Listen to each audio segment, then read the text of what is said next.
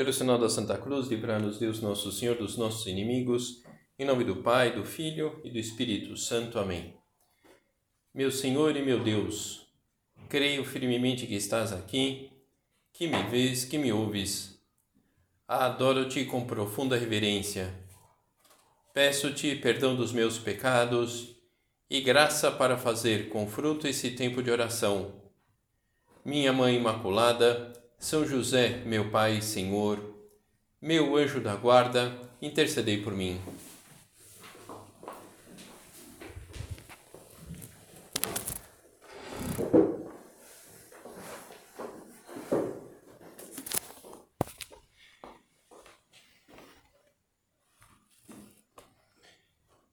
Para situarmos o tema dessa meditação de hoje, nós estamos aí meditando, fazendo uma série de reflexões em torno dos sete pecados capitais e um pouco para situarmos, eh, vamos pensar eh, um jogo de futebol. Então, um jogo de futebol é, society, 7 contra 7. Então vamos imaginar que você participa desse do campeonato onde o teu time está competindo. Então você vai jogar com um time, você vai jogar com outros sete jogadores, é, em virtude de você ter participado já de outros campeonatos, desse time ter participado, você conhece o, o time adversário, você conhece até mesmo o estilo dos jogadores e, e, e, e o teu time eh, vai jogar em função daqueles jogadores adversários. Então, de, de alguma forma, quando a gente se propõe a pensar nos sete pecados capitais, é mais ou menos isso. É uma, é um, é, é um, é uma batalha, é uma luta que eu preciso ter contra né, os sete pecados capitais que nos levam a fazer o mal. Então é bom conhecê-los um pouco para que a gente saiba é, manter uma luta adequada, um jogo adequado, para dizer assim, na vida, é, em virtude desse, desses sete componentes da vida das pessoas. E hoje nós vamos, vamos meditar sobre o, o pecado capital denominado avareza que está relacionado com esse desejo desordenado dos bens materiais. Lá na Itália há um, um banco antigo, ele tem umas palavras gravadas em latim na frente assim do, do, do banco e que pode ajudar, pode servir como introdução a essa reflexão sobre a avareza. Pecunia si ut xis antila est Si nestes domina. Se sabes fazer bom uso do dinheiro, ele é teu escravo. Se não o sabes, é o teu senhor. Nós podemos nos perguntar: eh, atualmente, somos senhores ou escravos dos bens materiais? Nós somos senhores ou escravos de um, de um tênis? Nós somos senhores ou escravos de uma viagem?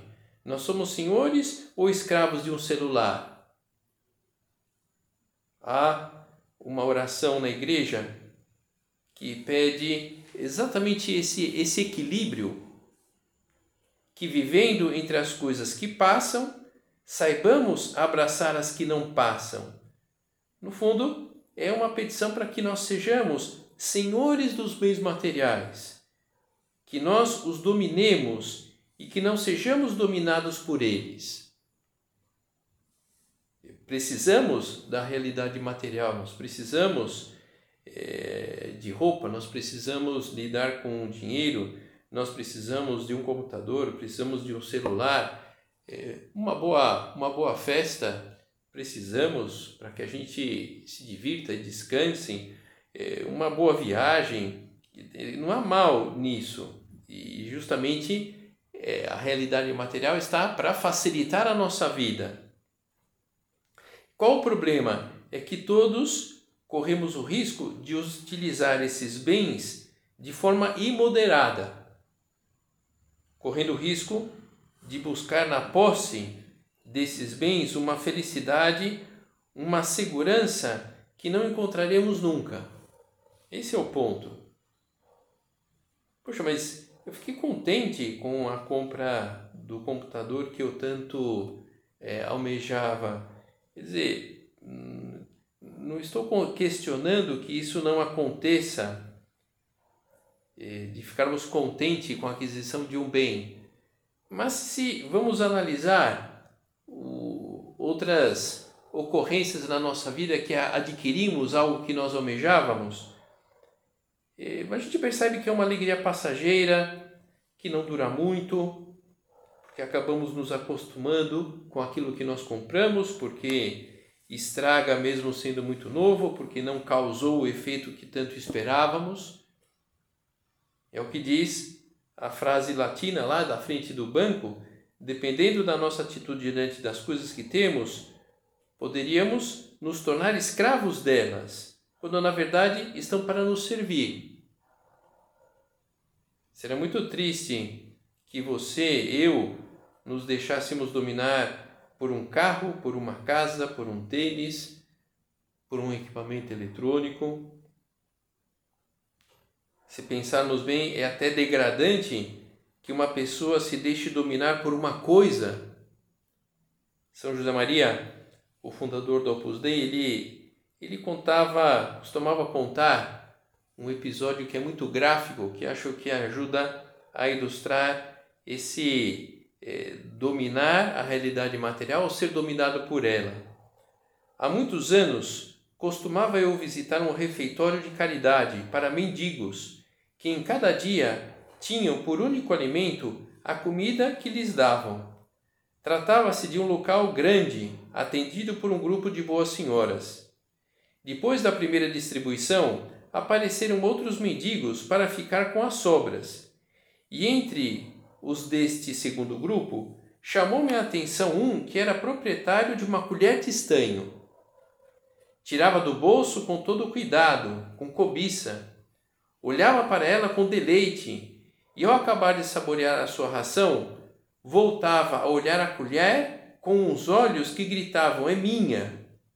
dava-lhe duas lambidelas para limpá-la e guardava de novo, todo satisfeito, entre as dobras dos seus andrajos, das suas roupas esfarrapadas. Efetivamente era dele, um pobrezinho miserável que, entre aquela gente, companheira de desventura, se considerava rico. É uma, é uma cena até grotesca. A pessoa que se sente superior porque, superior porque ela tem uma colher de estanho não é nem uma colher de aço inox. Né? O estanho é, uma, é um material que de fato você pode moldar e fazer utensílios, mas ele é, ele é muito difícil de você pintar, de você dourar, de você pratear. Então não, não, não é dos materiais mais nobres. Eu sei disso porque muitas vezes a, o, esse material douratório, né? vela, castiçal, cálice é feito de estanho, e aí, quando fica velho, você recuperar aquilo é complicado. Essa cena é um pouco ridícula, mas pensamos em nós. Talvez pensamos em nós, talvez escravos de um computador, de um celular, de um fone de ouvido, escravos, quem sabe, de certos confortos Puxa vida, mas vou ter que ir de Uber. Escravos de certos esquemas. O fim de semana tem que ser assim, dessa maneira, daquela outra, senão nem vale a pena que chegue o próximo sábado. Escravos de certos caprichos. Eu não posso é, viver sem ketchup na comida. Eu só consigo estudar com música. Pão só integral e dessa marca. Enfim, e como saber se nós estamos ou não apegados àquilo que nós temos. Fazer um teste, imaginar o que aconteceria se perdêssemos aquele fone de ouvido. Se, se a tua irmã pedisse o computador emprestado e ele travasse. Se um amigo pega o teu celular e deixa cair no chão. Se aquela camiseta da Nike volta manchada depois de lavar diante desse fato, qual seria a nossa reação? É, reações desproporcionadas diante dessas circunstâncias pode ser um sinal de apegamento àquilo. E praticamente espancar a irmã pelo computador ter travado e romper a amizade com um amigo porque ele deixou cair o nosso celular no chão, humilhar a mãe numa discussão por causa da camiseta lá manchada. Jesus, por diversas vezes, alertou os seus discípulos para o risco das riquezas. Como ele sabia o quanto essa preocupação estava presente na vida dos homens, eh, dizia de uma forma contundente, até um pouco é, surpreendente, quão dificilmente entrarão no reino de Deus os que têm riquezas. E os discípulos se maravilharam destas suas palavras. Mas Jesus, tornando a falar, disse-lhes: Filhos, quão difícil é para os que confiam excessivamente nas riquezas entrar no reino de Deus. É mais fácil um camelo passar pelo fundo de uma agulha do que entrar um rico no reino de Deus. Então, enfim, é preciso entender bem essa passagem. Nosso Senhor aqui não está falando que todo rico vai para o inferno, mas da facilidade que as riquezas trazem para nos afastarmos do nosso Senhor. Jesus aqui não estava fechando a porta do céu aos que têm muitas posses não quer dizer que os ricos vão direto para o inferno, mas aos que se deixam pegar as coisas que têm, mesmo que seja uma colher de estanho, um fone de ouvido, um par de chinelo, um ingresso para um show, olha, essa pessoa ela pode se desconectar de Deus. E por que Cristo atua desse, desse modo? Porque ele exige isso? Jesus mesmo é que responde: é que não se pode servir a Deus as riquezas. Em que circunstância Jesus comenta essas palavras? Quando ele é procurado por um jovem rico que pergunta para Jesus o que ele devia fazer para ser verdadeiramente feliz. E Jesus fala. Esse, esse moço tinha se aproximado cheio de entusiasmo de Jesus e quando percebeu que o seu seguimento implicava desprendimento, retirou-se triste porque possuía muitos bens. Porque Jesus pede para ele: olha, né, dá um pouco do que você tem aos pobres para você estar tá mais desprendido. E, o, e aquele rapaz, ele, ele virou as costas e foi embora. Aquele jovem bom, pela, pela passagem a gente vê que ele tinha um bom currículo. Você vê que era um homem que rezava, você vê que era um homem honesto, um homem que fazia o bem mas ele perdeu Cristo porque ele ficou preso nas coisas que ele possuía. Uma outra pessoa, dessa vez um dos grandes amigos de Jesus, também compromete a sua felicidade, a sua vida por causa da avareza. Por causa do amor desordenado aos bens, ao dinheiro, eh, Judas entrega ou melhor, vende Jesus para que seja injustamente condenado à morte. Judas, apesar de seguir Jesus havia três anos, vai acabar por entregá-lo aos seus amigos, vendendo por 30 moedas de prata.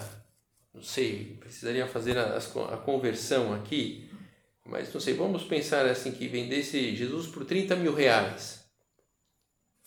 É, enfim, pouca coisa não é, mas com 30 mil reais você não compra nem um carro novo, né? Judas não, não foi um traidor desde sempre. Senão, Jesus nem teria escolhido Judas. Mas você vê que ele foi mudando na medida em que o seu coração foi se endurecendo, à medida que ele foi se apegando ao dinheiro, ao desejo de possuir. Na avareza, nós vemos claramente que em qualquer outro defeito aquelas palavras de Jesus, onde estiver o teu coração, aí estará, onde estiver o teu tesouro, aí estará o teu coração.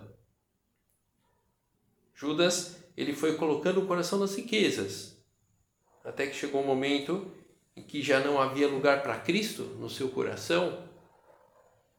Então esse é, é, é o problema das pessoas que têm muitos bens. Não todas as pessoas, logicamente.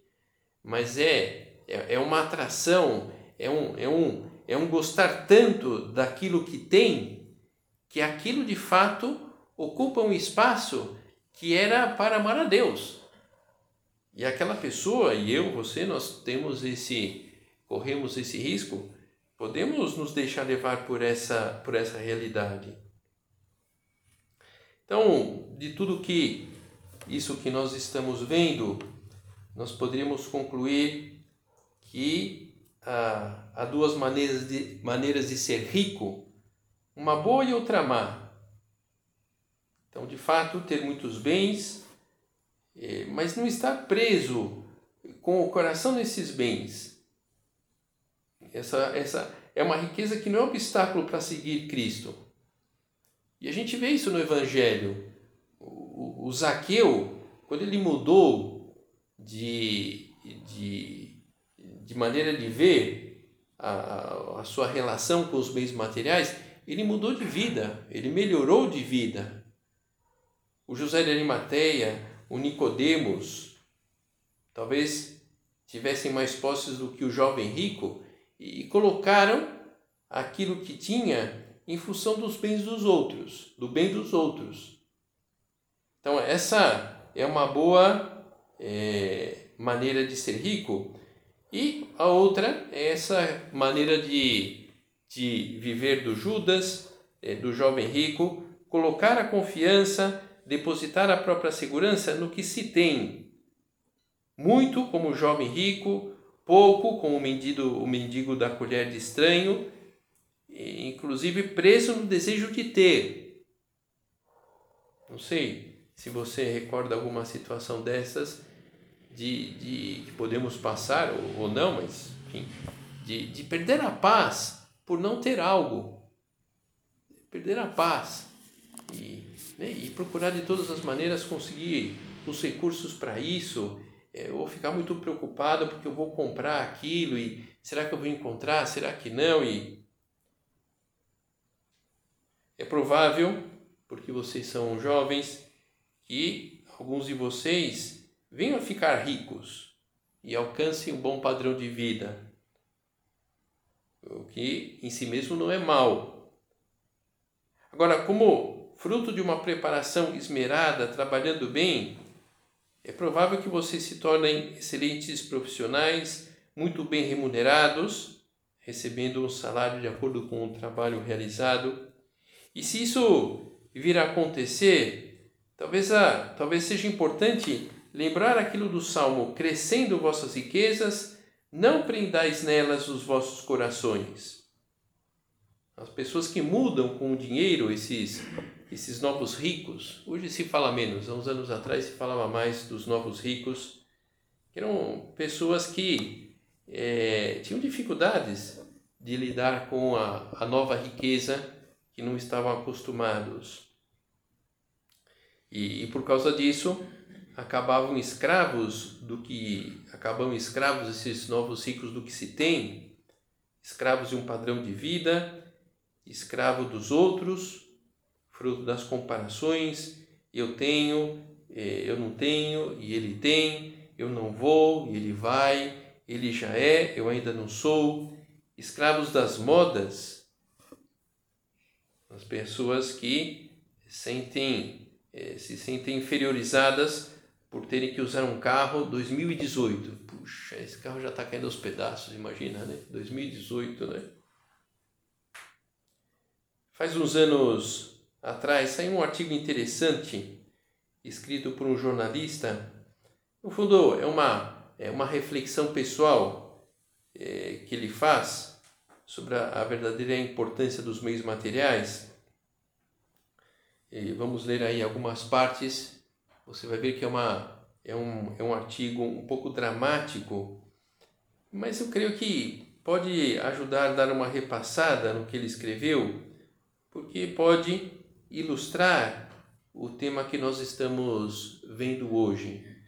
Então, as, as situações assim extremas pode ajudar a gravar alguns conceitos. Então diz lá o artigo: o pai moderno, muitas vezes perplexo e angustiado, passa a vida inteira em busca do futuro, esquecendo-se do agora. Com prazer e orgulho, cada ano, preenche sua declaração de bens para o imposto de renda. Cada nova linha acrescida foi produto de muito trabalho. Então, lá, declarar a posse dos, dos bens ao governo ao fazer o imposto de renda. E segue o jornalista justificando-se sobre a necessidade de cada vez comprar mais coisas, mais bens, ter mais propriedades, mais linhas na declaração do imposto de renda. Lotes, casas, apartamentos, sítios, casas de praia, automóveis do ano, tudo isso custou dias, meses, semanas de luta. Mas ele está sedimentando o futuro de sua família. Se partir de repente, já cumpriu sua missão e não vai deixá-la desamparada. O acúmulo de bens justifica uma forma nobre de ajudar o futuro da própria família? De alguma forma, sim. E aí, o jornalista começa a justificar sobre o que é necessário sacrificar para adquirir tantas coisas, tantos bens. Esse homem se esquece de que a verdadeira declaração de bens, o valor que efetivamente conta, está na outra página do formulário do imposto de renda. Naquelas modestas linhas, quase escondidas, onde se lê relação de dependentes. São os filhos que colocou no mundo, a quem deve dedicar o melhor do seu tempo. Além de declarar o que a pessoa tem, é necessário também declarar ao governo quantas pessoas dependem dele. É, na maior parte das famílias, os filhos não estão muito interessados nas propriedades, no aumento da renda dos pais ausentes. Querem o pai e a mãe ao seu lado, não simplesmente o seu dinheiro. E uma, uma Prova disso é o desenlace desse artigo que o, que o jornalista continua é, é, escrevendo. Comenta aqui, dos 18 anos de casado, 15 ele passou absorvido em ganhar dinheiro. E o que aconteceu? E aí ele escreve: Agora estou aqui com o resultado de tanto esforço. Construí o futuro penosamente e não sei o que fazer com ele, depois da perda de Luiz Otávio e Priscila. De que vale tudo que juntei se esses filhos não estão mais aqui para aproveitar com a gente? Se o resultado de 30 anos de trabalho fosse consumido agora por um incêndio e desses bens todos não restasse, não restasse nada mais do que cinzas, isso não teria a menor importância não ia provocar o menor abalo em nossa vida, porque a escala de valores mudou e o dinheiro passou a ter peso mínimo e relativo em tudo.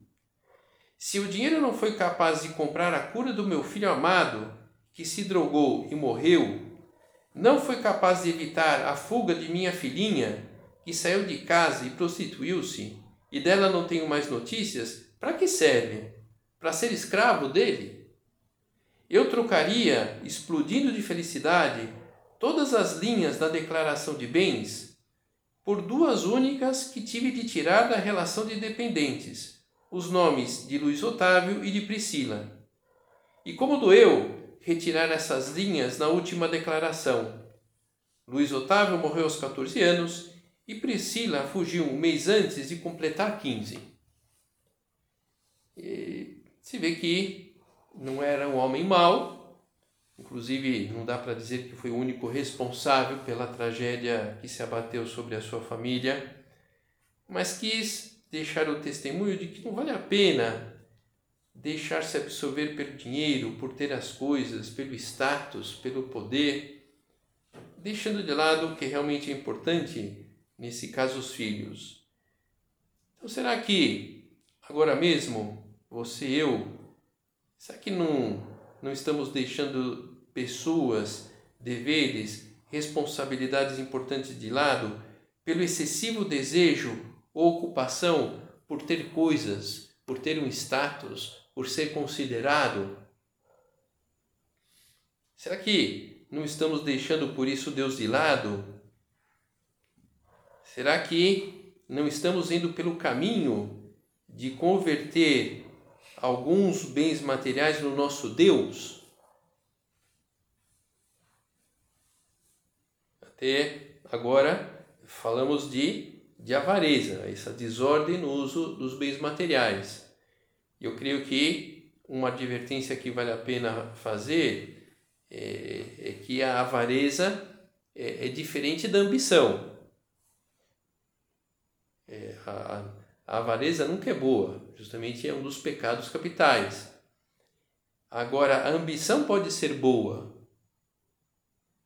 Na verdade, é bom que tenhamos desejos ambiciosos.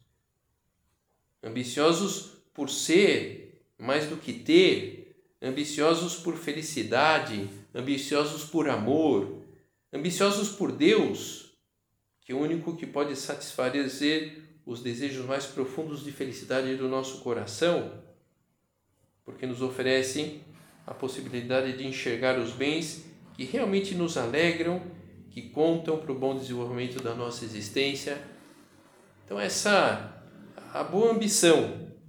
Eu digo isso porque atendendo as pessoas, muitas vezes a, as pessoas trazem dentro da sua dentro do seu pedido de perdão a Deus, trazem isso. Puxa, padre, eu me acuso de, de, né, de cometer o pica, pecado da ambição. E muitas vezes é preciso esclarecer, mas espera aí, né? Essa ambição, esse desejo forte de algo está dirigido para quê? Se ela está é um desejo forte de bem, bom, é bom que sejamos ambiciosos. Agora, né, se essa ambição ela está dirigida ao mal, a, a uma ofensa a Deus, não é das melhores ambições a serem cultivadas. Nossa Senhora, por exemplo, foi ambiciosa.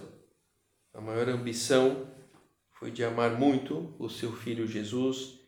Então vamos, vamos imitá-la. Desse modo, colocaremos na nossa vida uma meta que vale realmente a pena ser perseguida, que é aquela de agradar a Deus. E como caminho de agradar a Deus, temos um, senhorio, um poder sobre a realidade material. Eu domino a realidade material, eu administro essa realidade material como achar melhor e, e não deixando assim que ela tome conta da nossa vida.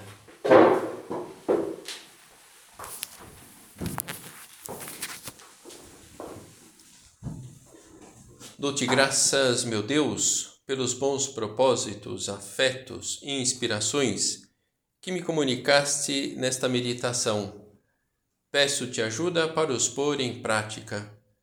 Minha Mãe Imaculada, São José, meu Pai e Senhor, meu anjo da guarda, intercedei por mim.